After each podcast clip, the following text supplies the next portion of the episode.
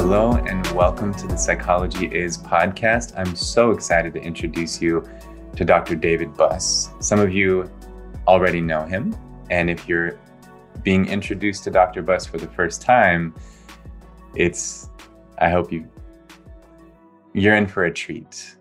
Um, so I'll give a little introduction and then you can color it in however you'd like, Dr. Buss. Um, Dr. Buss is currently a professor at the University of Texas, but really no introduction I can give here would really do justice to the true impact you've had on the field of psychology. And I just want to say up front that it, it really is an honor to host you in conversation. You, I feel like you're you're blessing the Psychology Is podcast with your presence. Just to provide a little context for our watchers and listeners, uh, Dr. Buss is one of the founders of evolutionary psychology and the author of several books, including The Evolution of Desire, The Dangerous Passion, that one I read and it was great, The Murderer Next Door, and Why Women Have Sex. He's also been publishing scientific research prolifically since 1980 He's been decorated with awards from various professional organizations, and he's been named one of the 50 most influential psychologists in the world. There's another list that names you one of the 30 most influential psychologists alive today. Um, and yeah, you know, we're publishing this podcast to the world just before the release of your newest book which is enti- entitled Why Men Behave Badly The Hidden Roots of Sexual Deception, Harassment, and Assault. Extremely important topic, of course. And you and your team were kind enough to send me a copy in advance. So I had the great pleasure of reading it ahead of talking to you here. And there's no way that we can exhaust all of the insight in this hour or so long conversation. So I highly recommend the book to everyone. It's set to release on April 27th, 2021. So let me ask you this, Dr. Buss, do you feel do you still feel excitement in anticipation of a new book release, even though you've had many so far? Uh, oh, yes, I do. Uh, I mean, uh, actually, this is the first book, the first new new book that I've written in um, 11, 12 years. Mm-hmm. So the last one was with uh, Dr. Cindy Meston, Why Women Have Sex. Uh, and so um, you know, in a way, I've, so in a way, it's extremely exciting because it's the first new book and it's a topic, conflict between the sexes, a topic I've been kind of obsessed with for, uh, I would say about three decades or so. I think mm. I hmm. published my first paper on it about 30 years ago. Mm. And it's a topic that I keep coming back to because it's such a recurrent theme. I mean, we notice it in, I mean, of course, it makes the news all the time now. And, you know, there current episodes in the news, and like Mario Cuomo, uh, the the woman in the UK who got abducted and killed, um, uh, big scale sexual harassment uh, cases. You know, Harvey Weinstein, Bill Cosby, and, and uh, several people commented to me, uh, "Boy, it's um, it's very timely that your book is coming out with all these." sex scandals but but in a way it's a perennial because it just seems that every month there are you know new ones that that erupt and burble to the surface. And and i think that um, one thing i would say is after i spent i spent about three years writing the book and probably 30 years on and off doing research for the book. Um, but I, I, at the end of the book i kind of came to the conclusion that this is uh, one of the most, if not the most, human rights violations, uh, period. Uh, of course, there are many human rights violations having to do with um, racism and bigotry and in group out group distinctions of all kinds. But sexual violence against women, um, it, it crosses uh, ethnic boundaries, political boundaries. You know, you see these sex scandals erupting on the on the left, the political left, the political right, and all ethnic groups. And um, and so it's one of these things, and you're dealing with 50% of the population. You know, that is that is women, and in terms of the, the actual victims, you, you have the, the, primary victims, as they're called in literature, that is, those women who are uh, victimized by sexual harassment or uh, unwanted sexual attention or stalking or intimate partner violence or sexual coercion of various forms. And then you have what they call secondary victims, which is all the people who deeply care about and are invested in these individuals. So the mothers, the fathers, the brothers, the sisters, the male friends, the female friends, you know, basically, um, you know, the whole network of people, and they're affected, you know, by the trauma experienced by the primary victims. And so when you, you know, just if you talk about how widespread uh, sexual violence is, uh, I think it qualifies as one of the most or the most uh, pervasive human rights violation worldwide. Mm. and so um, I, I, hadn't realized that fully when I started writing the book, but by the time I ended the book, by the time I finished writing the book, I think that conclusion is warranted.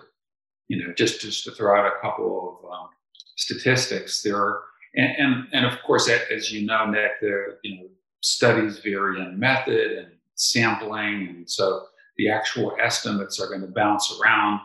But um, but you can ballpark it uh, if you look at meta-analyses and then results that um, transcend particular the particulars of studies. And so ballparking it, uh, something like 59% of all women have been subjected to sexual harassment. Uh, uh, Canada, which is one of the most uh, has the most one of the lowest rates of intimate partner violence, still finds that 27% of women, Canadian women, will be the victim of sec- intimate partner violence at some point during their life. Uh, and then you know you get into rape statistics, and of course those also depend heavily on uh, how broad or narrowly the definition uh, that the researcher uses and so forth. But um, you can ballpark the estimate that something like 15 to 25 percent of women will be the victim of a rape or attempted rape, um, you know, during her lifespan, and, and this is particularly true during the young ages, so uh, high school and, and, and college. So, um, so the point is that uh, if you look at and, and, I'll mention a couple other while I'm rambling here. I'm sorry to ramble here, but um, one of the things that struck me in writing the book is just the sheer range of types of sexual violence against women. And so modern forms include things like revenge porn. And this is a relatively new study, but so uh, uh, typically a boyfriend or husband has uh, uh, access to sexual images of their partner, then there's a breakup, and the person who is dumped uh, looks to seek revenge on the woman who's dumped him, and so um, and, and, so uh, states uh, state laws are just starting to catch up mm-hmm. uh, with these and make them illegal, but they're way way behind the time. So one Australian study put the figure at about 10% of women have been victims of revenge porn. Uh, so, um, and then and then there's yet another one, and I'll just mention this briefly, and then maybe we can um, get to some other issues and some questions that you have. Uh, but uh, that's uh, what what are called uh, used to be called photoshopping, but with the modern technology, it's called deep fake. Mm-hmm. So so people will take if they want to get revenge on someone, they can take a an image, a face, and put it on a body and even animate it to look like they're engaged in, in sex acts that they're not engaged in or never have engaged in uh, in, in that way. And so, um, uh, you know, and so that's um, that's yet another form. And so the key point that I'm trying to make is that the types of sexual violence are extremely wide ranging. And one of the things that I try to do in in the book is to bring all these different types of sexual violence within a unifying, together within a unifying theoretical framework, sexual conflict theory. uh, mm-hmm. which is an evolution-based theory, and and um, no one really has done that before. So all these different topics: intimate partner violence, sexual harassment, sexual coercion, revenge porn. All these are treated in the scientific literature as separate topics, but they're really um, different facets of common themes. Mm-hmm. So, and, and, that's one of the things that I try to do in the book is to kind of integrate all these different forms of conflict between the sexes. You do a great uh, job. So, yeah. So I'll mention just one other thing while I'm rambling, and then I promise I will stop. Uh, is that has to do with the title of the book. Um, uh, you know, when men behave badly, uh, the hidden roots of sexual uh, deception, harassment, and assault. Uh, and in the UK, it's being published as Bad Men with the same subtitle for reasons that we don't have to get into. But when I started writing the book, I actually thought that I was going to um, uh, have e- equal coverage of men and women and the cost that they inflict on each other because uh, in sexual conflict theory, there for each adaptation in one sex, there uh, are co-evolved adaptations in the other, and so you get these perpetual uh, co-evolutionary arms races. Uh, but the more I dug into it, and, and, I do cover some of the, I cover the ways in which women deceive men as well as the ways in which men deceive women, and uh, to some extent, uh, other forms of cost infliction that women impose on men as well as men impose on women. But uh, over time, there was a shift in my emphasis to focus more on men and the bad things that men do. And the reason for that is because it became very apparent that when it, when it comes to things like sexual harassment, intimate partner violence, stalking, the majority of the perpetrators are men and the majority of victims are women. Now, not exclusively, but uh, it really leans strongly in that direction. And the more extreme the form of sexual violence, the more men tend to have a monopoly on being perpetrators and women being victims. And so that's that's that's why the title of the book came out the way it did, because it's an accurate reflection of the emphases that I have in the book. Mm. That's interesting because I can I can see that as the book unfolds that initially you do talk more about the dynamics coming from both sides. For example, when you discuss why people have affairs, there are reasons that men have affairs and there are reasons that women have affairs. And you also discuss something that we'll get into right in the beginning here the dark triad traits and what that how that plays out when men possess them at a high level and when women possess them at a high level but then as the book continues going on, and especially in chapters four through nine, you really then zero in more on men's bad behavior. So I, I can I can see what you're saying, and I'll just plant this seed now.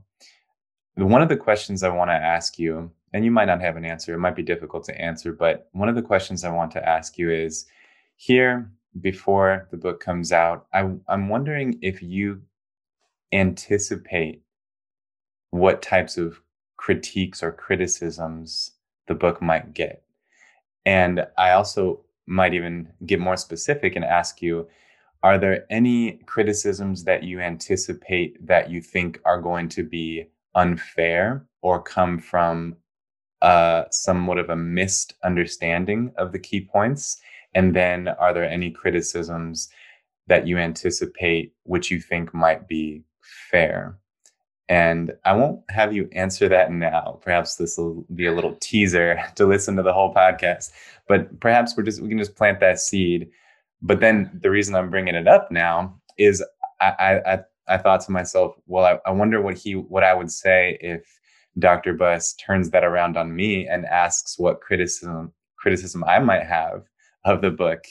And I would have to think more about that. Honestly, none really come to mind, but the the only one I thought of, and this was when I was about halfway through the book, was that the title doesn't quite match the content. However, by the time I finished the book, I thought second, I thought again about that because especially in the second half of the book. The title's a perfect match for the content. Yes. So, okay, we'll come back to that. But okay. what I yeah, want yeah, I have some uh, thoughts on that, uh, which we happy to come back to that. Okay. Okay. Well, perhaps yeah, I won't forget to come back to it, and I'm sure those thoughts won't won't go away. So, I want to share three quotes from the book that I think are great caveats. Two are from you, and one was you quoting Steven Pinker. And I just think that you, you know, it's important to kind of set say these things ahead of time, qualifiers. The first is the quote you say, because of the profound differences within sex, so differences among men, differences among women, all statements about sex differences in this book carry the always necessary qualifier of on average. So this book fo- also focuses mostly, although not exclusively, on heterosexual women and men. We we know a great deal scientifically about these populations, but there has been less research on conflicts among gay men and among lesbian women, among bisexuals and pansexuals, and among those across the rainbow of sexual identities and orientations. And so there's a critical need for research to fill this gap. So that's one important thing to acknowledge, both both the on average piece and also that some of these dynamics don't necessarily apply to gay relationships. And then another quote that I think is particularly important is when you be, when you begin discussing sexual coercion you give this caveat. And I'll just say before I quote here to look squarely into some of the darkest, more, most morally repugnant facets of human behavior is very difficult. And I think sometimes when we begin to explain the worst of human behavior, some people think that it sounds like a justification for that behavior. But of course, it's not. And the only way that we'll ever outgrow the worst of our tendencies is by first and foremost understanding them, understanding the roots of them. And that's really why I think this book is so important because you are identifying some of the roots of the most morally repulsive behavior that humans carry out. So this quote goes like this To say that there may be evolutionary influences on the probability of certain behaviors never says anything by itself about whether those behaviors are good or bad from a moral perspective. That is especially true in the context of sexually coercive behaviors that are justly condemned for good reasons. And so, great analogy in the same way that studying the multiple causes of cancer does not mean that one thinks cancer is a good thing, studying the multiple factors contributing to sexual coercion doesn't mean that sexual coercion is in any way acceptable. Identifying evolutionary origins of nefarious behavior in no way justifies or excuses it. And then, right in that same vein, you quoted Steven Pinker, who said, As soon as we recognize that there is nothing morally com- commendable about the products of evolution, we can describe human psychology honestly without the fear that identifying a natural trait is the same thing as condoning it. So, just wanted to bring in those caveats. I think they're very important. Yeah, thank you for for doing that. I think they are important uh, for uh, you know prefacing and, and reading the book appropriately. Exactly. And, and, and they're appropriate in part because there is the tendency, as you know, uh, the naturalistic fallacy that people tend to jump from is to ought um, uh, inappropriately. And, uh, and this, you know, I mean, this, this is also true with, uh, I think it's especially true with evolutionary explanations that there's this sense that somehow if something is evolutionary, we have to throw up our hands and it means it's inevitable and we can't change it, or that it provides some excuse uh, for bad behavior. And, um, and it doesn't. I think that clearly separating the is from the ought, the scientific understanding of causality from our morality uh, with respect to uh, bad behavior is, is extremely important. Mm. So I appreciate your pulling out those key quotes. Absolutely. Yes. Well, well, let's let's dive in now to some of these hidden roots. There's a few things that I, you know, I, I think I kind of want to just see if we can touch on a few things from the span of the whole book. And so the first one I thought we could start with is an explanation of the dark triad traits. Many of the explanations for the types of people and the reasons for why men engage in sexual coercion and harassment and assault often comes down to these dark triad traits. So, can you explain for us what these traits are? Yeah, uh, well, this is um, uh, these obviously didn't come from me. I, I believe that uh, Del Paulhus at the UBC um, was the first or one of the first to to originate these, identify these. So the dark triad traits are personality traits, individual difference traits that are uh, narcissism, Machiavellianism, and psychopathy. Uh, and very briefly, narcissism uh, is uh, people who are high on narcissism tend to be self absorbed. They tend to have a grandiose sense of self. Uh, they tend to have a sense of entitlement. And in particular, when it comes to men, high on this sexual entitlement. Um, and uh, and there and there are other facets. There are different formulations of narcissism, but those are some of the key elements. Um, Machiavellianism uh, the the people high high scores on Machiavellianism tend to be those who adopt an interpersonally exploitative social strategy. Mm. So so these would be people who view other people as objects to be manipulated for their own personal ends. Um, they might be uh, people, uh, con men, or uh, uh people who um, uh, yeah, so I think I think that interpersonally exploitative as a social strategy, and that's carried over into their mating life, and so they view it. They adopt an interper, a sexually exploitative strategy when it comes to um, when it comes to mating. Psychopathy is is uh, is probably an unfortunate label, uh, but uh, those high, who are high scorers tend to uh, it's like they have their empathy circuit severed. Uh, they don't have any empathy for for, for victims. So, uh, I mean, one of the hallmarks is uh, people who uh, torture animals when they're children, light cats on fire, or you know, laugh when a dog gets hit by a car.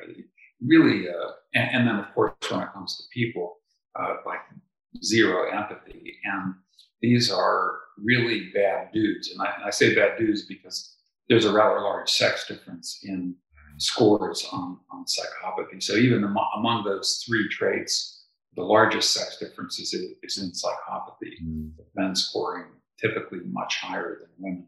Mm. Um, so, uh, so, so these are individual difference variables uh, that turn out to be and this is one of the new things, and it's a thread that I carry through through the book with intimate partner violence, stalking, sexual coercion, etc. That um, that these traits, especially when com- combined with uh, a short-term mating strategy, tend to be tend to be predictive of those who engage in the these nastier forms of, of sexual violence, from sexual harassment all the way up through rape and this short-term mating strategy perhaps that's self-explanatory for people but what you're saying is that these are people who are interested in casual sex with no long-term investment to follow. Yes. Uh, yeah and so and, and, so this is this is measured there well there are different measures but uh, steve Gangestad and jeff simpson originally designed they designed the first measure of what they call sociosexual orientation where the items uh, kind of capture it like um, sex without love is okay. Uh, I agree with that. Uh, if you're high on the short term mating strategy, uh, or um, you know, I would have no trouble having sex with a variety of sex partners. Uh, I would like to have sex with a variety of sex partners, etc. So, um, and that's a very I consider it a personality difference. You know, so there's no reason historically. It's it's really interesting. Uh, this is a, a side parenthetical comment, but in the field of personality psychology, uh, sexuality has tended to be neglected. So even in the big taxonomies of personality, like the Big Five or the Hexaco, uh, there are no dimensions of um, individual differences in sexual sexuality. And um, Dave Schmitt and I, former student, is now a chair or head at uh, Brunel University in the, in the evolution cultural program. Uh, what we found is that there are something like seven dimensions of individual differences in the sexual sphere. Mm. And um, so I actually consider this dimension sort of a, the degree to which you pursue short term mating uh, versus long term mating. I consider it a personality variable mm. because it tends to be st- stable over time as much as other personality variables. Interesting. Right. Let's let's talk about some of the fundamental differences. And again, with the qualifier, on average, there are always exceptions, but some of the fundamental differences that essentially give rise to, as you describe it, the battle of the sexes. So I, will just, you know, say before I hand the mic back to you, what really stood out to me, of course, one of the main differences is the desire for sexual variety. And you cite a variety of studies that all converge on the conclusion that men tend to desire sexual variety much more than women do. And you have a kind of hilarious, like in your TED talk, you refer to this, in the book, you refer to this study, which has been replicated, where you have a man go up to women, strangers, and ask them, Would you like to have sex with me? and you have a woman ask strangers, Would you like to have sex with me? 100% of the women say no to those strange men, and approximately 75% of the men say yes to the strange women. yeah. This is just, I mean, the epitome of a study that highlights fundamental differences between men and women's sexual psychology. So perhaps you can elaborate on why that is, evolutionarily speaking.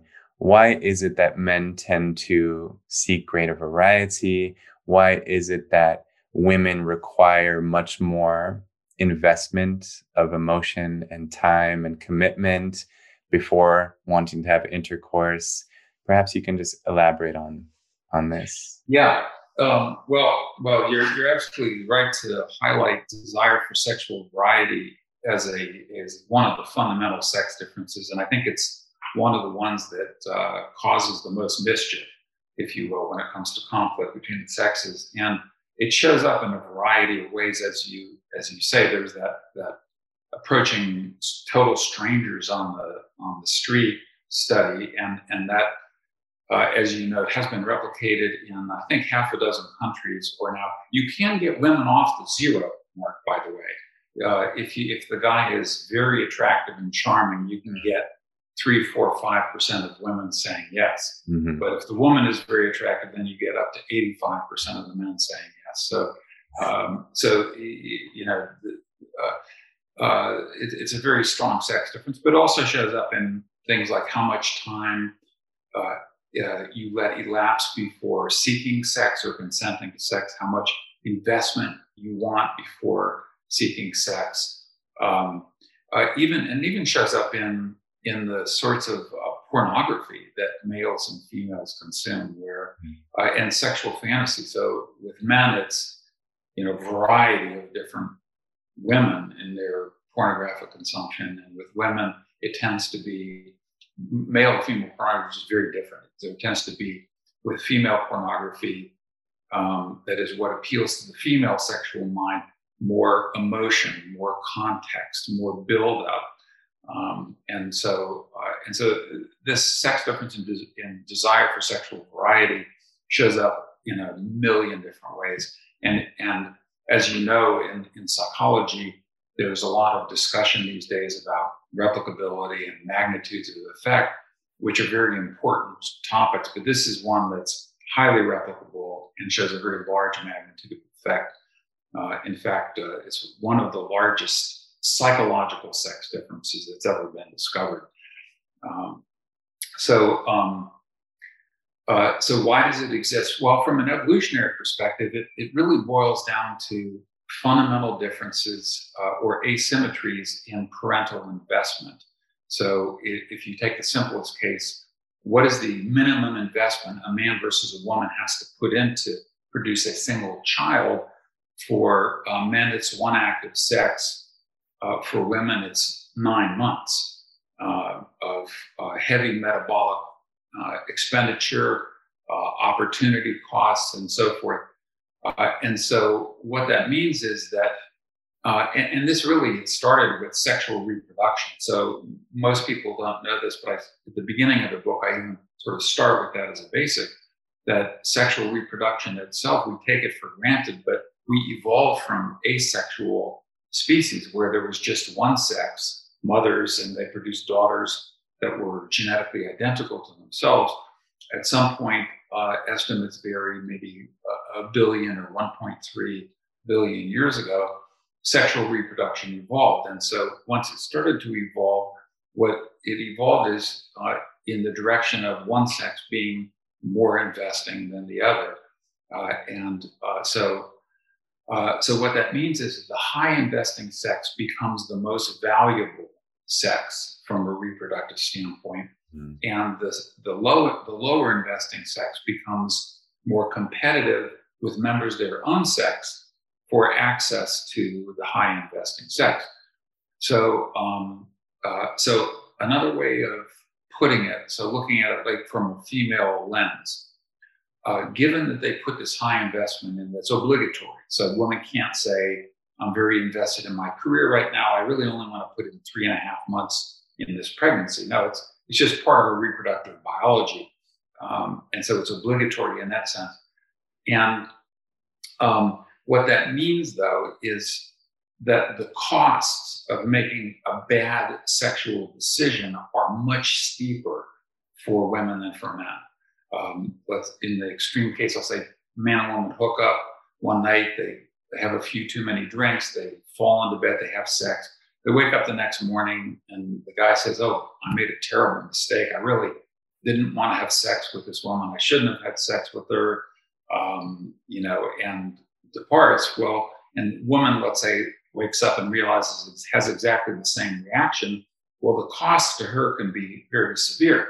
If she gets pregnant, then she's gotten pregnant in an untimely fashion by a guy that she has not chosen as a long-term committed partner, uh, and then uh, and then uh, and then even things like sexually transmitted diseases, women are more vulnerable to them than men due to the nature of um, our uh, reproductive apparatus. Mm. Um, and so, and so, one way of putting it is that the costs of making a bad sexual decision are steeper for women than for men, and conversely, the benefits of making a good sexual decision are much greater for women than for men.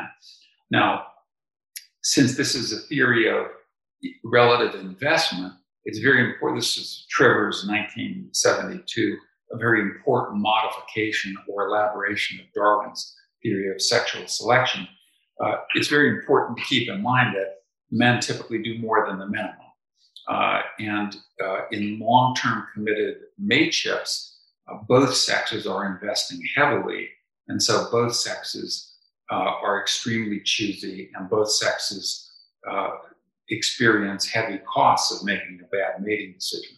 So, so what I'm talking about here with this desire for sexual variety comes into play mostly in shorter term mating contexts, mm. although it gets complicated when you have deception about which mating strategy an individual is going to pursue. Um, and so, um, and so that, that's basically the, you know, one, one way some people will capture this by saying sperm are cheap, eggs are expensive.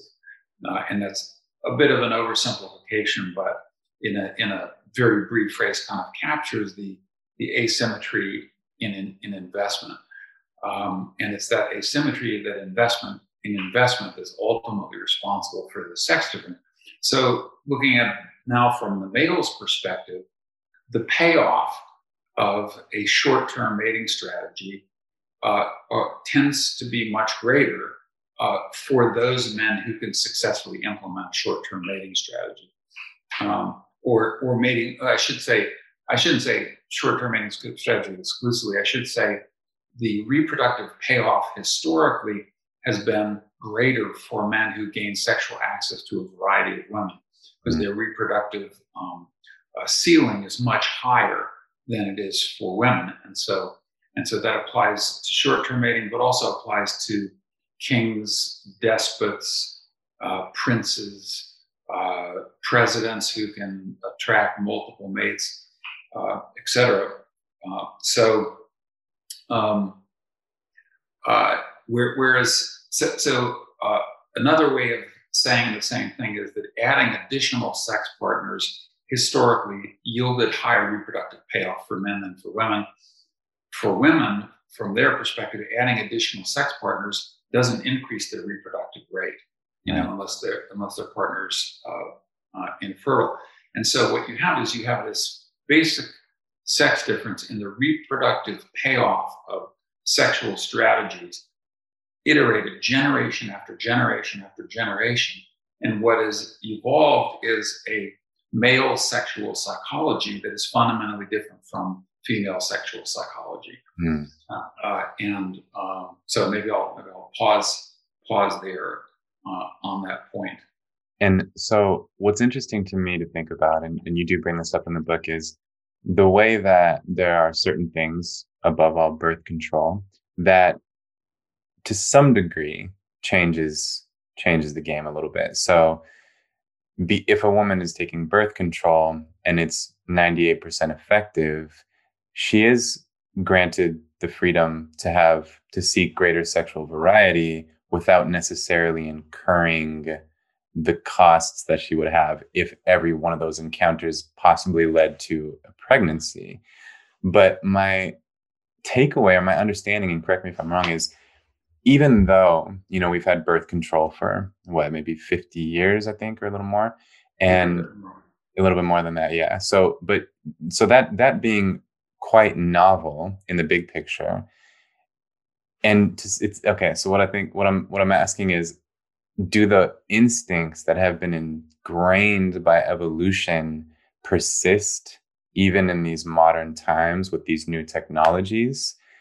Or to what degree can a woman kind of override that evolutionary programming and yeah.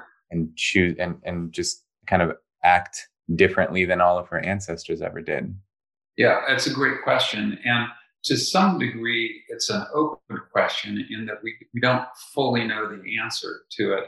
Um, we, we know the partial answer at this point, uh, and that is that um, uh, I think it's very difficult to override desires. So you can prevent the expression of desire in behavior, but it's very difficult to override the fundamental desires that we uh, that are part of our evolved sexual psychology. So one one uh, in a slightly different context, one comment that a male made to me is after reading my book, The Evolution of Desire, he said that um, that reading the book helped him to stay faithful to his wife because when he found himself attracted to other women, he used to interpret that as, oh, that must mean I don't love my wife.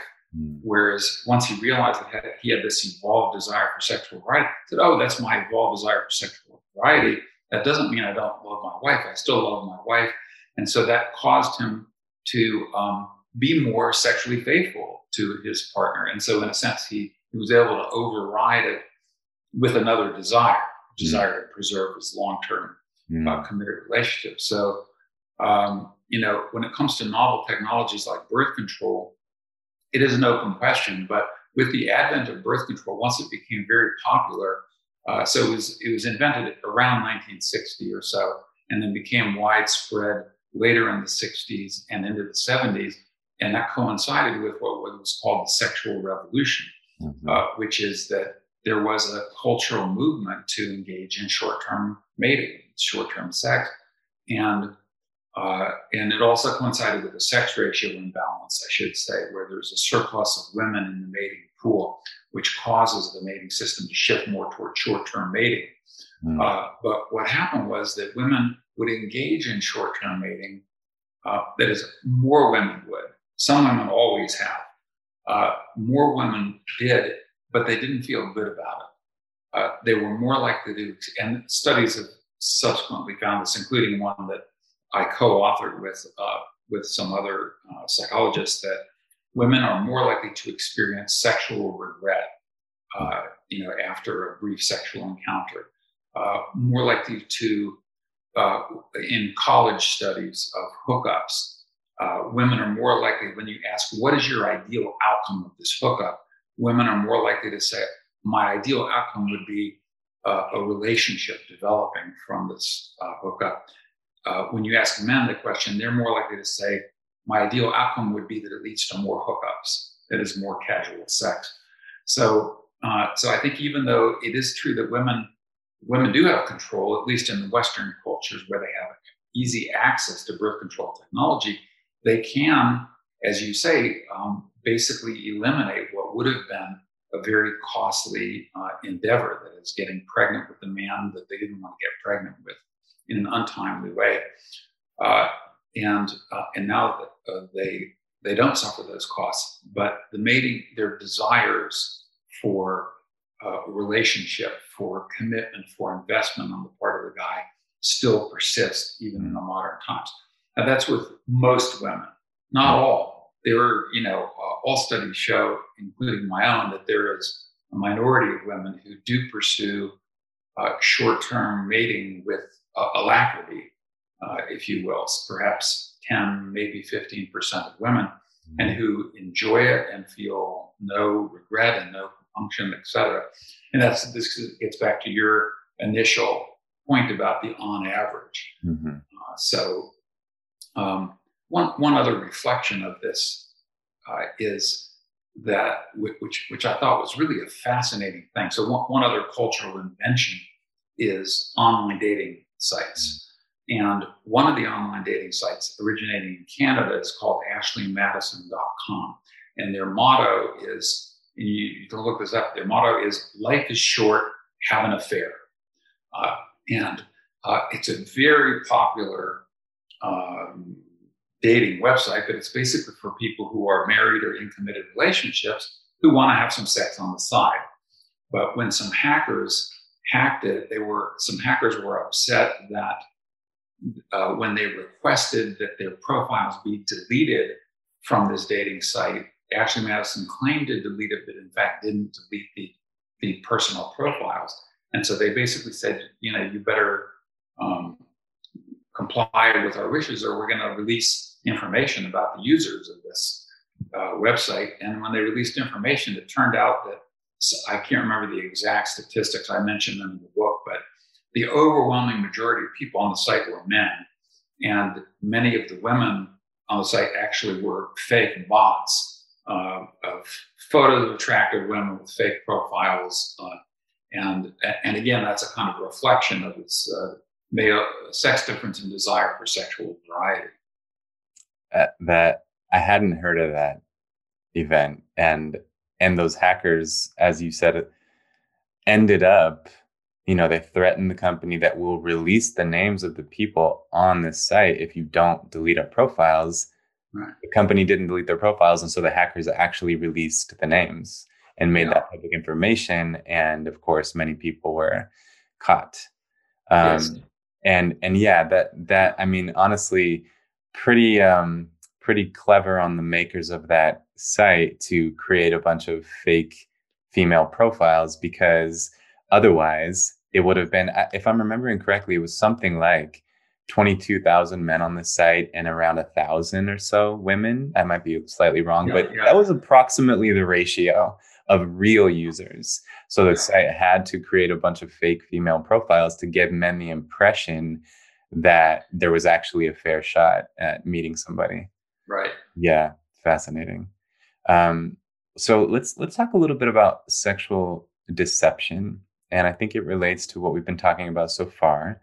And I want to hear you elaborate. And I'll just share that one of my takeaways is that a common strategy that men use, particularly those who are interested in these short-term mating strategies, who who carry that out, one of the ways in which that they deceive women is by essentially feigning interest in a longer term relationship. Yes. Giving all of the social cues like the attentiveness, the interest in the woman's personal life, etc., that give the impression that they are interested in a long-term relationship when in fact they're only interested in a short-term relationship. So this is one form of sexual deception.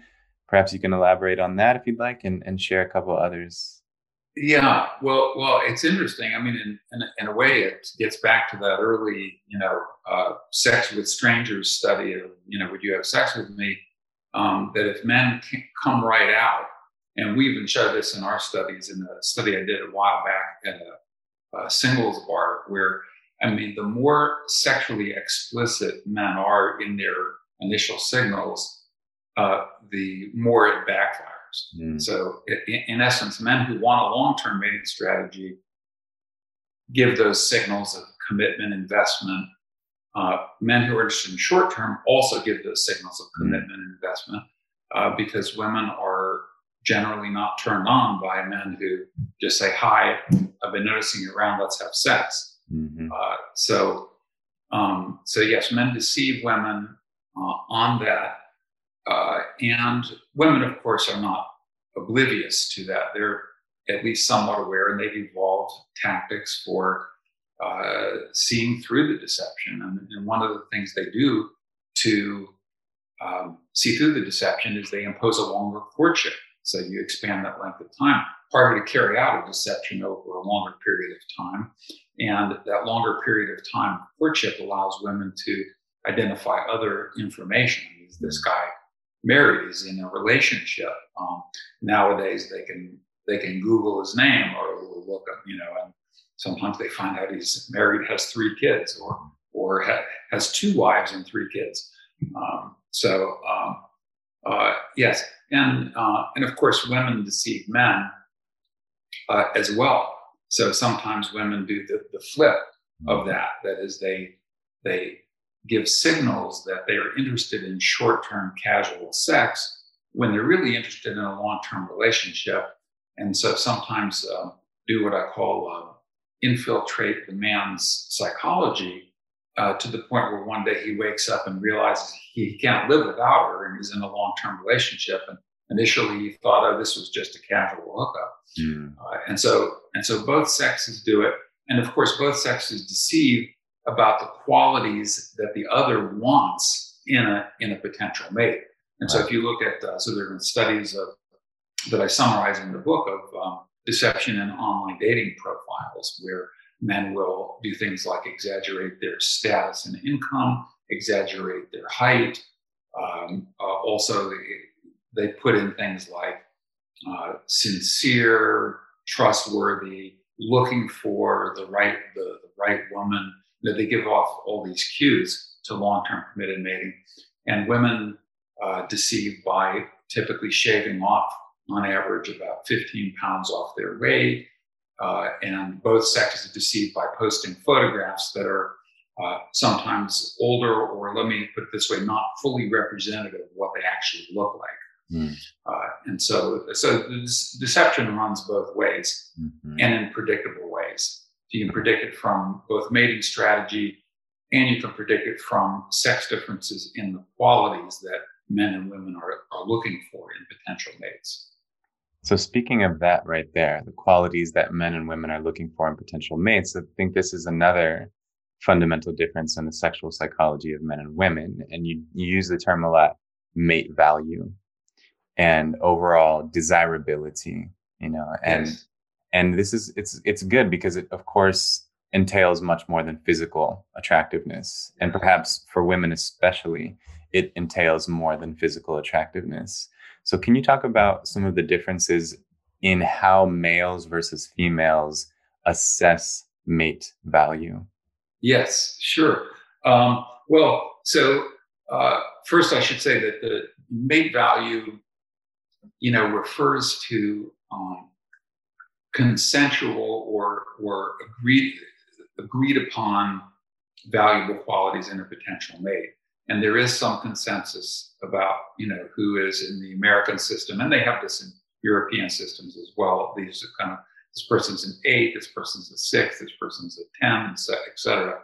There, there, there's a fair amount of consensus about overall mate value, but there are also individual differences in um, what you find valuable. So some people, let's say, are into music or literature or you know Russian poetry or whatever, and so some people there are individual differences in exactly what people value, but there's also consensus. So the mate value refers generally in this context to consensual mate value, and and there are sex and generally people seek those that are within their mate value range. So uh, if you are uh, a six, then it's not a good strategy to go after an eight because you have a lower likelihood of successfully attracting the aid.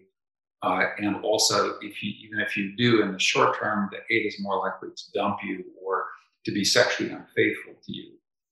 Um, our studies have, have, found that. But there, are, you're absolutely right. There are sex differences in the qualities that men and women want in a long-term mate and some in a short-term mate, although there's more convergence in short-term mating, centering on physical attractiveness. That is, is physical attractiveness becomes really primary in short-term mating context. But in long-term, women are more likely to value uh, men who have resources, men who have social status, men who are ambitious, have drive, uh, and have a slightly older age and have the qualities that are likely to lead to status and resource acquisition over time. Mm. Also, cues to protection. So, is the guy physically fit? Um, is he uh, brave in the face of danger? You know, is he going to be a good provider, a good protector? Is he willing to be a good provider and a good mm. protector? In addition to the ability, there's ability and willingness. Uh, and then men value and this won't shock or surprise anyone, but my 37 culture study initially documented this is that men value physical appearance, physical attractiveness, good looks more than women do in a long term mate, and also relative youth. That is, men typically value uh, women who are younger than they are, women value men who are a bit older than they are. And, um, and then this changes over time. So, um, and so that's why, again, getting back to the deception issue, people will deceive on precisely those sex linked qualities that are, that are desired uh, in the opposite sex. Hmm. What would you say to people? I can imagine that some people feel that, and I know you know this, so I'm not, I know you know this, but that putting a number on my mate value feels like a reductive in a sense or reductionistic like you're reducing me down to a mere number or and, and then the people who would also say you know like i'm a married man my wife is a very beautiful woman and also her mind is one of the most attractive qualities her her intelligence her wit her humor so just what you know what would you say to that inevitable pushback on well, yeah go ahead yeah. So, well, well, first of all, you know what I what I responded to is your question about what are the sex differences. Mm. There, there are also similarities between the sexes along mm. precisely those lines. So, intelligence is one of the things that's most valued by both sexes in a long-term mate, as well as things like kindness, emotional stability, good health, and so forth. Mm. Uh, similar political views, similar religious views. Uh, and so there, there are many things that go into mate value other than the sex differentiated elements of it. So what I highlighted was just the sex differentiated elements. And so, yes, and, and, and as I said, there are individually different elements as well. And so, um, you know, some people are into sports and other people find sports boring. So, mm-hmm. um, and so if you are into sports, then someone who finds sports boring might be lower in mate value to you. Mm-hmm. Uh, so, uh, so there are those individual difference components to it. And um, and yes, I mean, the, you know, people, uh, you know, don't like being reduced to to a number, and and and it, and it is reductive in some uh, in some sense. But the fact is, it, it, mate value is not democratically distributed. Mm. You know, so we you know the all uh, men are created equal. Um, all men and women are created equal. Uh, and they should be in the eyes of the law and in terms of rights and so forth. But the harsh reality is that they're not in terms of mate value. People, some people are more desirable than others, you know, in the collective view. And right. so uh, you can, you know, I, I, don't know who the, the modern versions of this would be. Uh, Ryan Gosling, maybe, or I mean, used to be Brad Pitt or George Clooney, but these are these are guys who are a bit older now, uh, you know, and then you know Scarlett Johansson and um, um, blocking on her name. Uh, who, who's the woman? She's superb actress who played uh, the leading role of uh, uh, in the Tonya Harding movie. Oh, what's her name? I know there's some listeners who are screaming it right now. I'm yeah, forgetting as well. I'm forgetting as well. Maybe it'll come to us. Margot Robbie. There you go. Perfect. Yeah, that's it. It's Margot yeah, Robbie. She's, she's So, so, so if, if, if you or I were to, let's say, uh, go up to Margot Robbie and say, you know, I think, you know, we're about equivalent mate value. Let's go out. Um, my guess is we'd have trouble.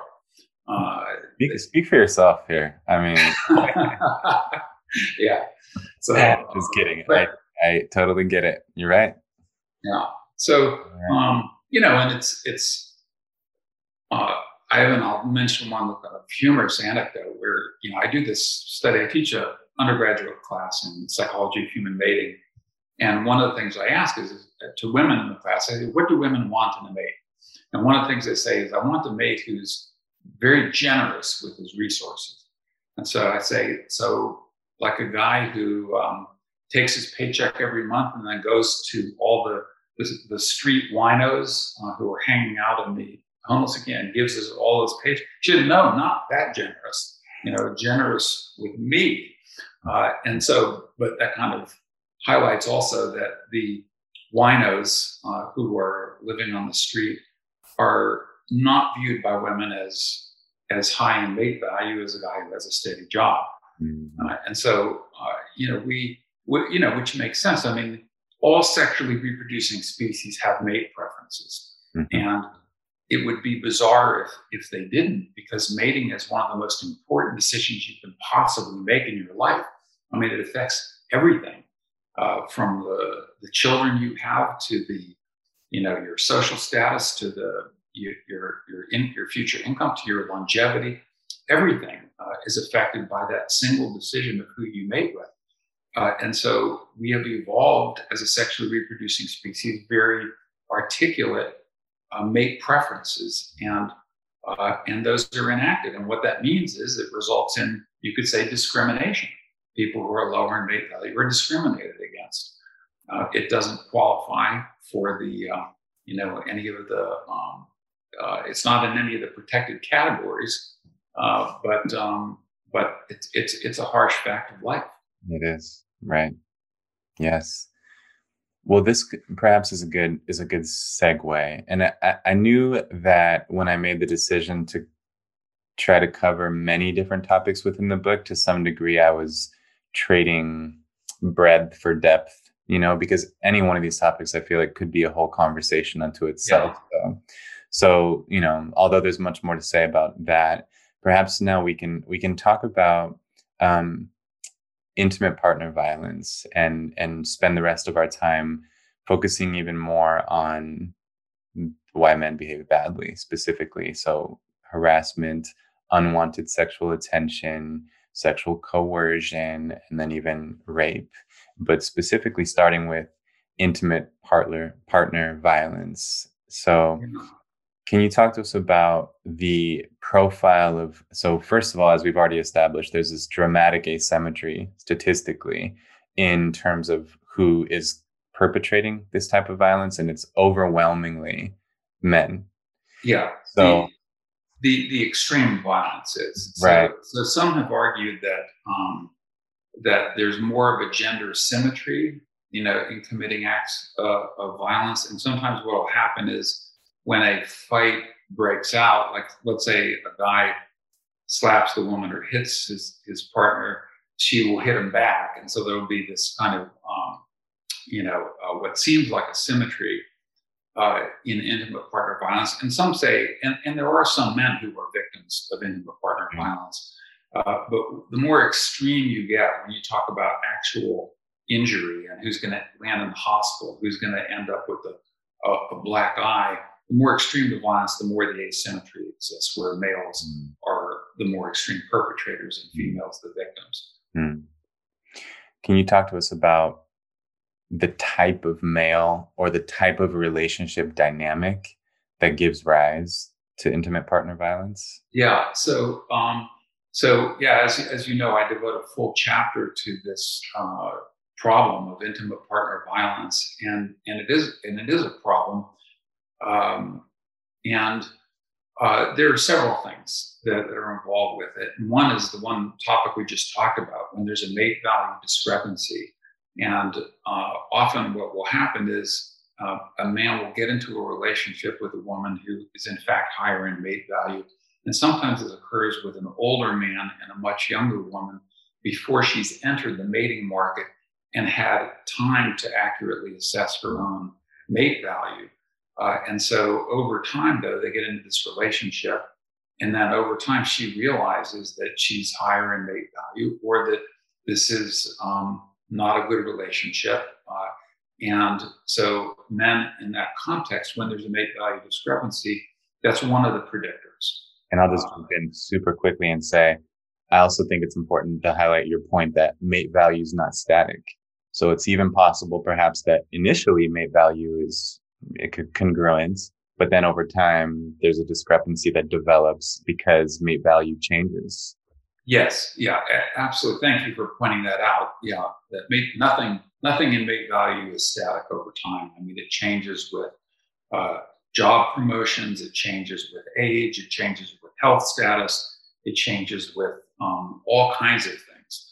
Uh, and so, yes, an initially uh, uh assorted mate value couple can become discrepant over time. And in fact, you could say the odds of um, a couple not being uh, discordant on mate value is very, it, it, the, the odds of them being discordant is very high, and the odds of them being remaining identical over time as they as they go through life is very very low. Mm. Uh, but you know, we that's that's part of what love and commitment are all about is that we do stay with people and remain committed to them. Um, but um, another predictor of intimate partner violence is guys who so mate value is one but guys who lack uh, the resources or benefits to provide to women that are part of mate guarding or mate retention efforts. So, mate retention is the term that I prefer. And as a, the two generic strategies of mate retention are you provide benefits to the person, you provide love, you provide attention, you provide resources, uh, you you make sacrifices for the person, and then the other is cost infliction. You can get people to do things you want them to do by inflicting costs or threatening to inflict costs. Um, and so, and as humans, we, we use both sets of tactics, unfortunately. But those who lack the benefits to provide uh, sometimes resort to the cost inflicting tactics. And it's very insidious because one of the consequences of intimate partner violence is is it undermines women's self-esteem. And to some degree, at least there's some evidence that self-esteem tracks mate value. So if you feel bad about yourself, you also feel you're not very desirable as a mate. If you feel good about yourself, you feel you are desirable as a mate. And uh, getting beaten up um, does harm women's self-esteem. And so, um, and so unfortunately, it's a tragedy. I think that's actually one of the functions of it. That is to get the woman to believe that she can't do better elsewhere on the mating market. Mm. Uh, and, and so uh, it's a it's a very insidious tactic. Uh, but unfortunately, as as I mentioned, I think at the very beginning of our discussion, uh, race vary from culture to culture, but uh, Canada, 20%, United States, it's around 30% lifetime prevalence of being a victim of intimate partner violence for women.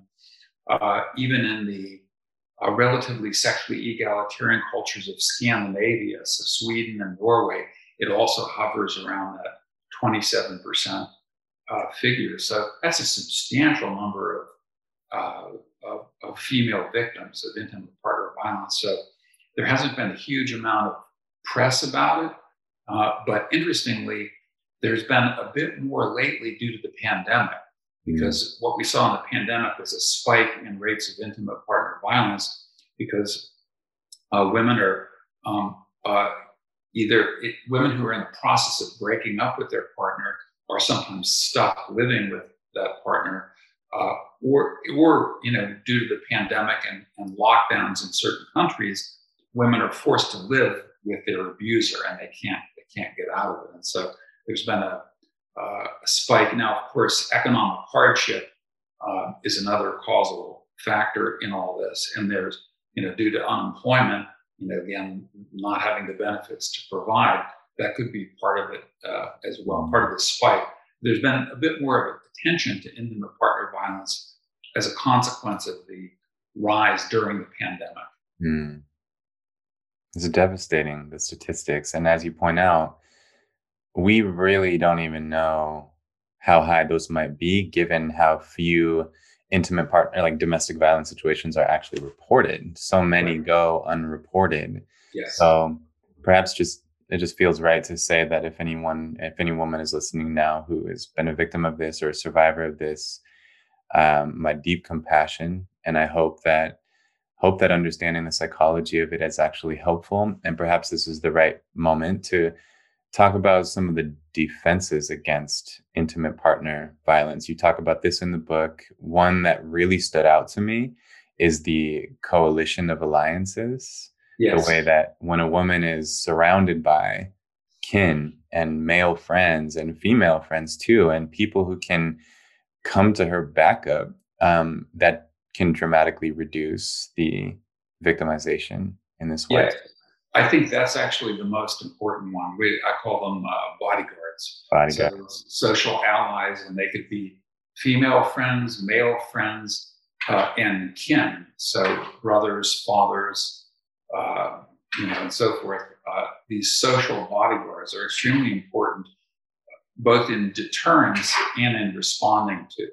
Yes. Uh, so uh, a guy uh, husband or boyfriend is going to think twice if this woman has four strong brothers or or an allyship, a coalition of females who is going to impose reputational damage on him for engaging in violence. And one of the and that's I think one of the reasons why it's also spiking during the pandemic is that many women don't have that coalition of allies that can deter and defend against uh, intimate partner violence. Right. A, a, devastating symptom of general isolation. Yeah. I mean, it, it just feels like it's so human, so natural to be surrounded by allies. And our society's kind of deviated from that perhaps somewhat natural social structure yeah. Yeah, I think I think so. With with isolated nuclear families, right. Um, Right. It, has uh, deviated from that. And one of the things I should also mention is that one of the uh, kind of um, uh, underhanded or, insidious is the word I'm looking for, insidious tactics that these abusers use is they try to cut off their partners' relationships with their friends and their family. Um, and they, and again, that seems specifically designed to cut off the bodyguards mm. uh, and isolate the woman so that her uh, so that he becomes her only social social uh, alliance, so to speak. Right. So perhaps the most. It's very insidious and, yeah. horrible, uh, but we need to understand it. Yeah, exactly.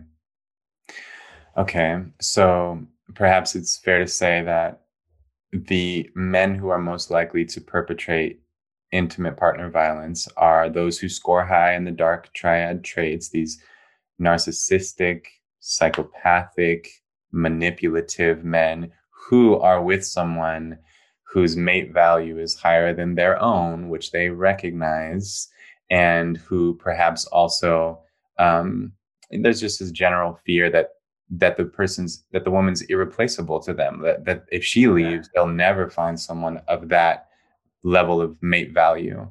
And so with the whole you know cutting her self-esteem down it's like they create this illusion that the mate value is more of a match than it really is you manipulate her perception um, of herself to basically reduce it down to being of the same mate value as you Right, right, exactly. It's perfectly well captured. It's mm-hmm. and and it's uh, it, it's it's very insidious. So yeah, it's a combination of um, relationship factors having to do with mate value, social circumstances, and personality characteristics captured by the dark triad. Mm. So it's that confluence of things, and mm. it's one of the things that I try to highlight in the book is that you know people often search for single variable explanations for things.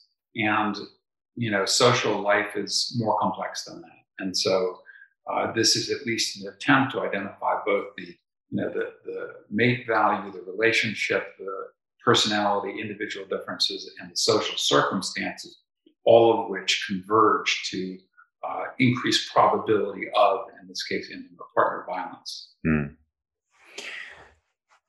let's carry this because some of these dynamics carry over into the types of men and situations where sexual coercion and harassment and rape comes about. Yeah. One thing that I thought was very interesting in the book is just kind of just unwanted sexual attention, perhaps the yeah. first degree of harassment, and just the way that men's brains respond to beautiful women and the way that that literally you know you use the word uh, uh, the term attention adhesion to yeah. that that our men's brains are rewarded. We reward ourselves for looking at a beautiful woman as shown in fMRI studies. And that that's fascinating to me in and of itself.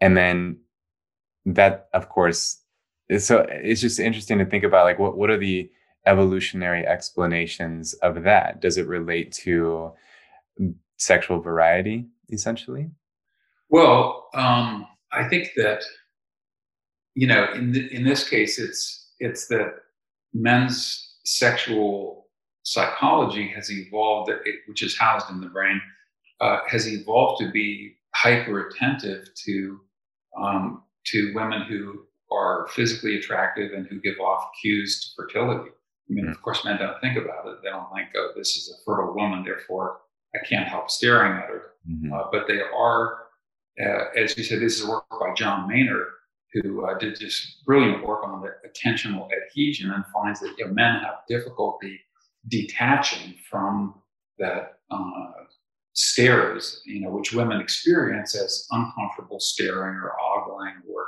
uh, leering or um, whatever. Uh, and and the, in the we have a brain circuit called the nucleus accumbens, which is a reward circuit that when men see photographs of attractive women or attractive women in person, they we experience a, a little palate of pleasure. Um, and so uh, so yeah, we do. That's that's kind of where where it starts. Um, but again, I think this is important to distinguish between desire and behavior. You know, so um, if if all desires were automatically translated into behavior, we would live in a very chaotic society. Right. Uh, and so um, some men, and this gets to your question about sexual harassment, sexual coercion. Uh, some men um, act on their on their desires, mm-hmm. and uh, I guess another one that I point out in the book that is also linked to uh, sexual harassment and some other forms of sexual violence is the male sexual misperception bias. Um, that is, um, men, when a woman smiles at a man, this is the, the classic case woman smiles at a man, man thinks, oh, she's interested in me. And from her perspective, no, she's just being friendly or polite or or even nervous. Sometimes people smile and they get nervous. Uh, and um, uh, and what we found in our lab study, we did a kind of speed dating lab study. This is with Carin Perilloux, who spearheaded this. That um, that men who are high on narcissism are especially like, especially vulnerable to the sexual overperception bias, and so mm-hmm. um, they, and then the women uh, who are quote victims tend to be physically attractive. Okay, that are that as men are more vulnerable to the sexual overperception bias with attractive women, which is a bit ironic given that statistically these are women who are least likely to reciprocate that desire on average. Right. Right. Uh, so, but but part of the reason that this leads to sexual harassment, or is one variable that, that is contributing to sexual harassment, is that some men genuinely think, oh, she is giving, sending me sexual signals, you know, she, and so I'm merely responding reciprocally to the sexual signals that she's sending. And, um, and then of course, then that results in sexual harassment. Yeah. And, but it is also the case, and this is a point that I make in the book that uh, not all men do it. Right. You know, again, there are profound individual differences. Uh, and it's not that men who don't do it don't experience a an attraction or a desire, but they don't they don't act on it. And the men who are more likely to act on it are high in the dark triad traits, and they tend to be serial harassers. Mm. So, uh, and I, I've, I've interviewed dozens and dozens and dozens of women in different uh, occupations, and the absolute consensus is, is they know who the who to watch out for. Mm. You know, like there's a particular guy in the workplace who tends to harass multiple women, mm. uh, and the same is true of sexual coercion, by the way. Uh, that, they tend to there tend to be serial sexual coercion, serial rapists. So uh, a smaller number of guys are committing uh, a majority of the crimes of harassment and coercion. Uh, and so that's why it's important, even and, and in a way that's that's why I kind of like the title of my book, When Men Behave Badly, and uh, because it's not all men and it's not all men in all circumstances. Right. Right. On that note, um, you you address the idea that some people have floated that all men are potential rapists. And to someone like me, that that doesn't sit well at all because I can genuinely say I've literally never had such an impulse, and I'm I'm I, my it's like I have this revolt inside myself to even begin. Like there's a moment I think when you refer to a study where people had men fantasize about assaulting a woman and it's like I, I, I can't even begin to go there in my mind and i'm not virtue signaling right now this is just very honest so what, yeah. What would you say to this what would you say to this idea that all men have within them some impulse to rape yeah, yeah. well in a way i mean i have i have a couple of different thoughts on it and, and i explore some of these um, i think one answer is that we don't know we don't know the answer with conclusive certainty. Um, uh, and the reason that I say that is because you you have to put people in the right situation uh, in order to really gauge. So it's sometimes it, in the situation that I'm thinking of is warfare. Mm. So if you are in a in a war, you're in a small uh, intergroup warfare, and you've just vanquished the males in the enemy group, and there are these females there who are, who are vulnerable without bodyguards. Um, would you, in that circumstance, engage in rape? Uh, well, we don't know the answer to that, uh, but I suspect that your intuitions are correct that there are very profound individual differences. Mm-hmm. Uh, that that some men, um, it doesn't matter uh, how vulnerable the women, how low the costs.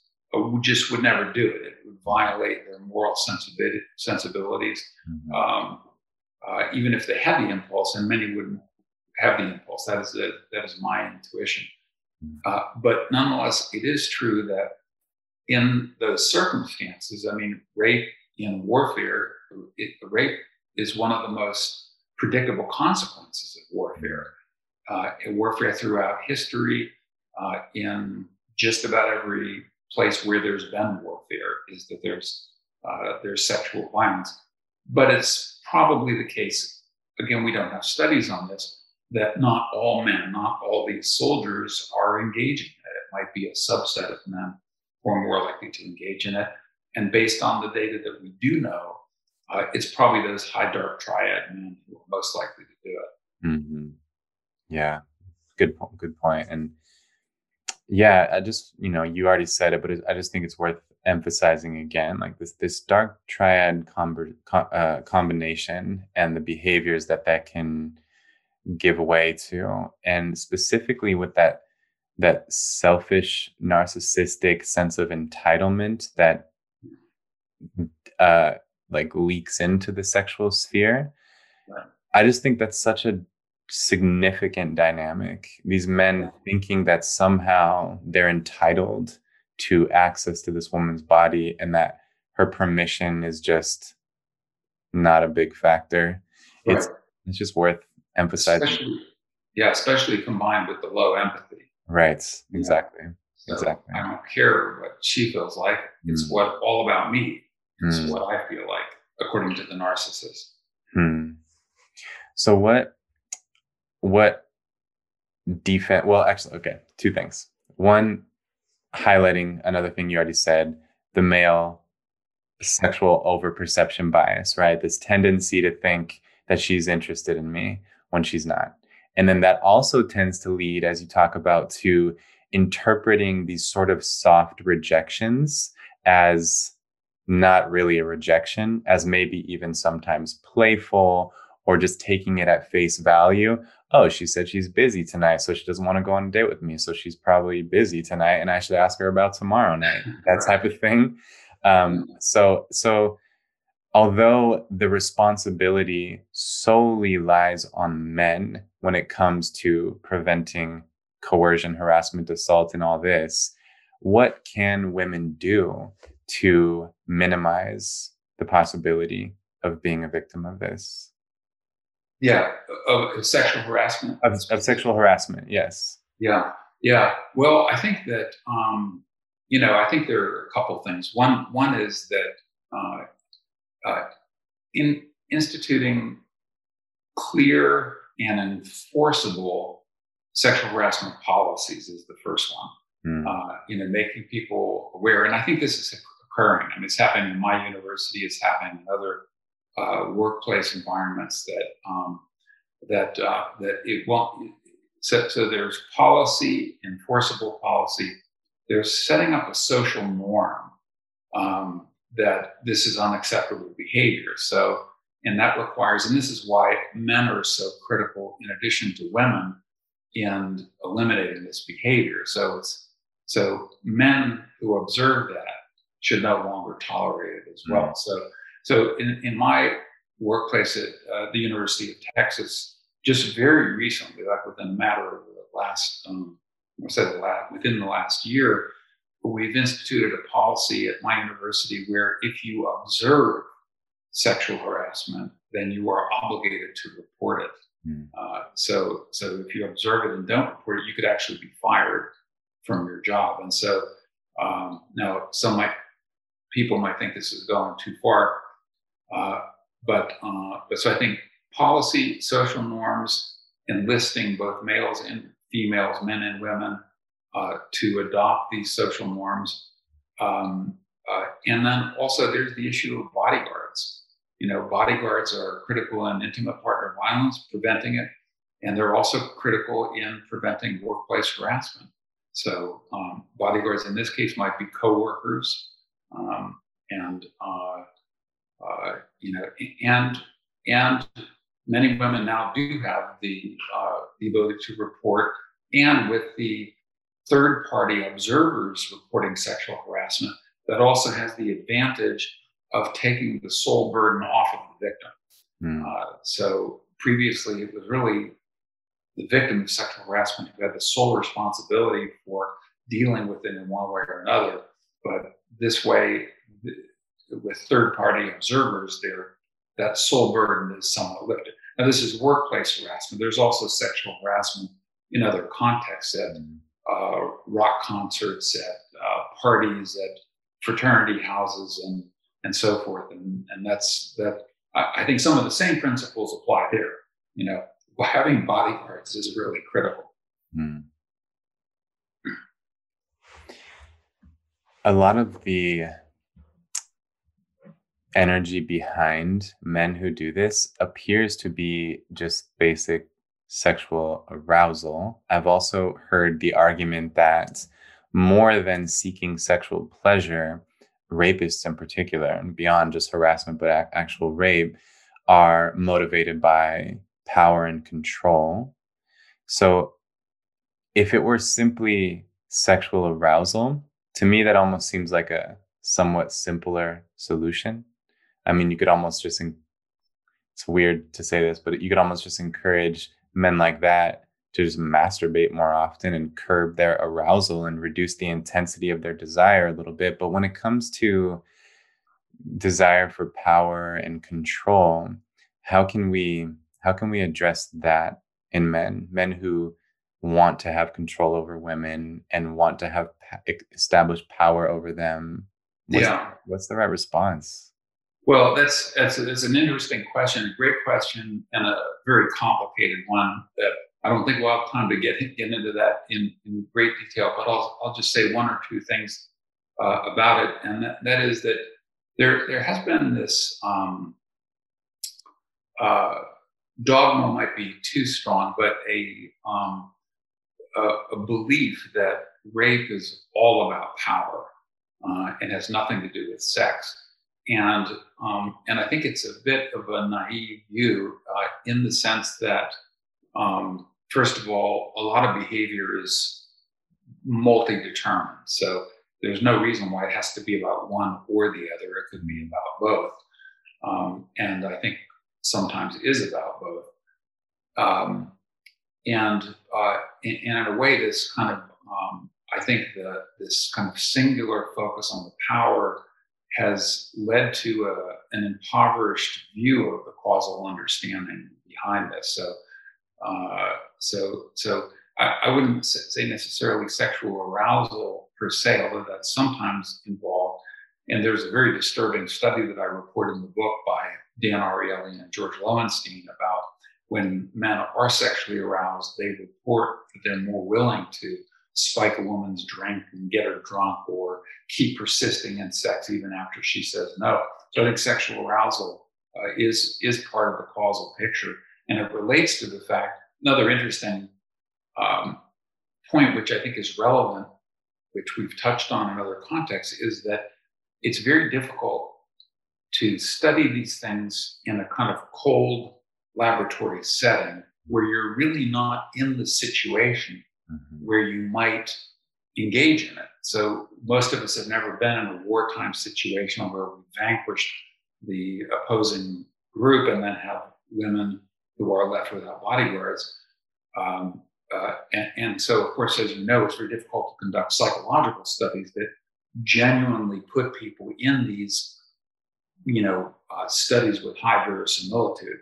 Right. Uh, and, and, so, um, what people, and one of the interesting things about that Ariely and Loewenstein study is that uh, men who are not sexually aroused report very low likelihoods of spiking a woman's drink and, you know, persisting in sex. And um, it's one of the few studies that actually did put men in a high sexual arousal situation, found pretty dramatic results. Uh, which we've replicated, by the way, recently in our in our laboratory. Courtney Crosby, one of my current students, spearheaded uh, that study.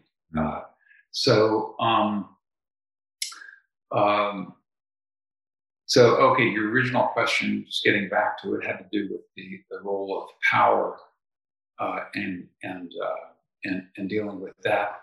You know, I think that um, I actually think that it's it, it's not clear the degree to which power is a motivation when it comes to rape. Um, it, it, it is perhaps for some. I think uh, control of women. Uh, I mean, one of the things. Let me backtrack one second. Uh, from an evolutionary perspective, men have evolved to gain sexual access to desirable women, just as women have evolved to gain sexual access and mating access to desirable men. Mm-hmm. Um, most of the ways in which we have evolved to do that are involve things like honest courtship, uh, investment, you know, et cetera. And then there seems to be this minority. Uh, how big a minority is, we don't know. Uh, tactic of using deception and coercion and exploitation and assault to get a mate, to keep a mate, to gain sexual access to a mate, uh, etc. And so, um, so in terms of uh, in terms of prevention, one if, if you look at chapter eight in the book, I realize I'm, I'm rambling around your question. Yeah, it's okay. Uh, but in chapter eight, I provide what I think is the most exhaustive set of women's defenses yeah. that's ever been published. I mean, a whole chart.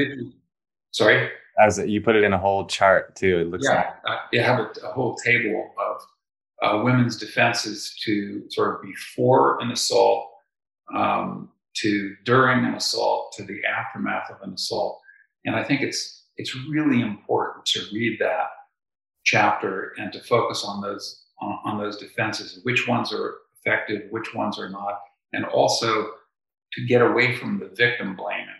Yes. So with things like uh, tonic immobility, you know, that, that this is a very uh, predictable consequence So tonic immobility is that is that when when the women are experiencing high level of fear and there is no escape possible, then they they often experience it's sometimes called body paralysis, and it's given other other terms uh, where a woman feels like she can't she can't move. Um, her body is literally immobile, uh, and sometimes women get blamed when they experience that, even though it's something like 50% of women under those circumstances experience that, they get blamed uh, for not fighting back, when in fact it's an involuntary response. Uh, and some have argued that it is it's an evolved involuntary response mm. uh, uh, that is also seen in the animal kingdom to in predator prey uh, interactions.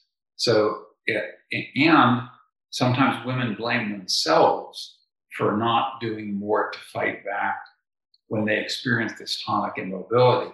And so I think knowledge of these evolved defenses can really help eliminate the blame that's often attached to women who are rape victims and eliminate the self blame as well. Yeah. So, um, anyway, sorry. No. And and actually, I'm I'm really glad you brought this up because also in right at the end of chapter eight, you do something that I really appreciate, which is you bring up post trauma stress, and you do something that I find myself advocating often, which is you kind of drop the D in PTSD. Yeah. Uh, not framing it not as a pathological response in any way as a disorder, but as a very natural response to trauma. Yeah. And I think you use the analogy of like sometimes if you attempt to treat what you think is a, a disorder, post traumatic stress disorder, you end up just disabling a sensitive smoke alarm so that it doesn't alert you to a future fire. Right. And, and no woman or no one wants to experience post trauma symptoms. It's very uncomfortable, but there's definitely evolutionary value to the hypervigilance, to the fear, and to these symptoms that arise as a result of these types of trauma. Right, right, and and I think that yeah, with um, with those symptoms of what's called PTSD, post traumatic stress um, disorder, which may not be a disorder, as, as you rightly point out, uh, maybe saying, you know, avoid, even if there's a low probability of a recurrence, that the damage is so horrific that um, that these symptoms are going to cause me to avoid, you know, going over that hill, taking that path that I took, or or or even going outdoors. I mean, one of that's one of the symptoms is that people become um, more closed in. They they refuge, mm-hmm. uh, which is another another defense. So.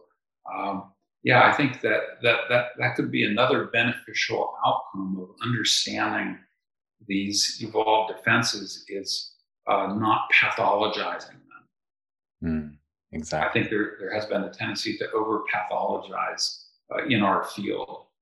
Mm. Couldn't agree more.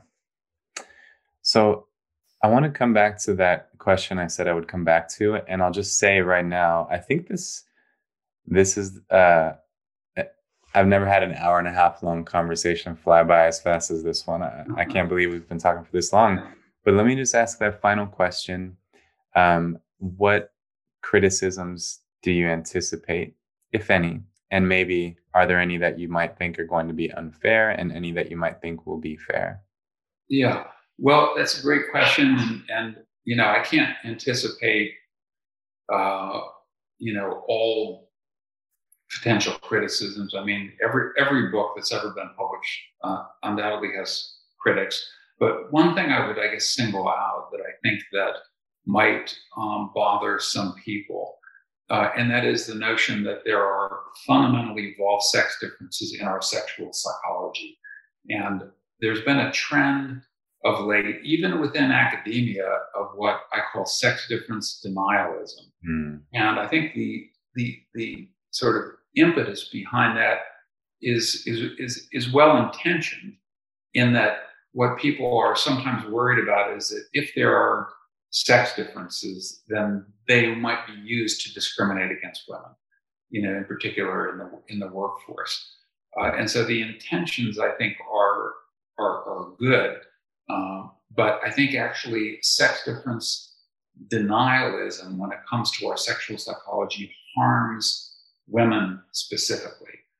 Uh, and the and I'll just give you one example that I talk about in the final chapter of the book, and that's laws and policies around sexual harassment and stalking, where these laws. It, it's actually fascinating from a legal perspective because stalking and harassment, sexual harassment laws are among the very few that require the psychological state of the victim mm-hmm. um, for it to be a crime. Right. So, so for in the case of stalking, it has to infer, instill fear in a reasonable person. In the case of harassment, a reasonable person would have to view this pattern of con- sexual conduct as sexually harassing. Mm. Well, this reasonable person standard uh, is gender neutral, and again, you could say it's we want our laws to be gender neutral.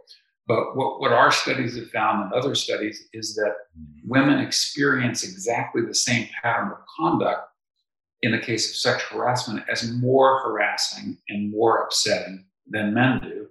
And the same with stalking. That is, men, the same pattern of conduct results in greater fear in a reasonable woman compared to a reasonable man.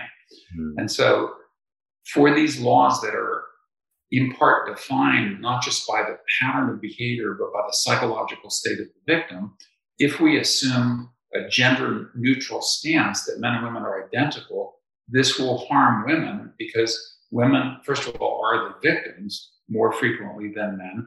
And how do we deal with this? What if the judge is a reasonable man as mm-hmm. opposed to a reasonable woman? What if the jury is consist, consists of reasonable men versus reasonable women?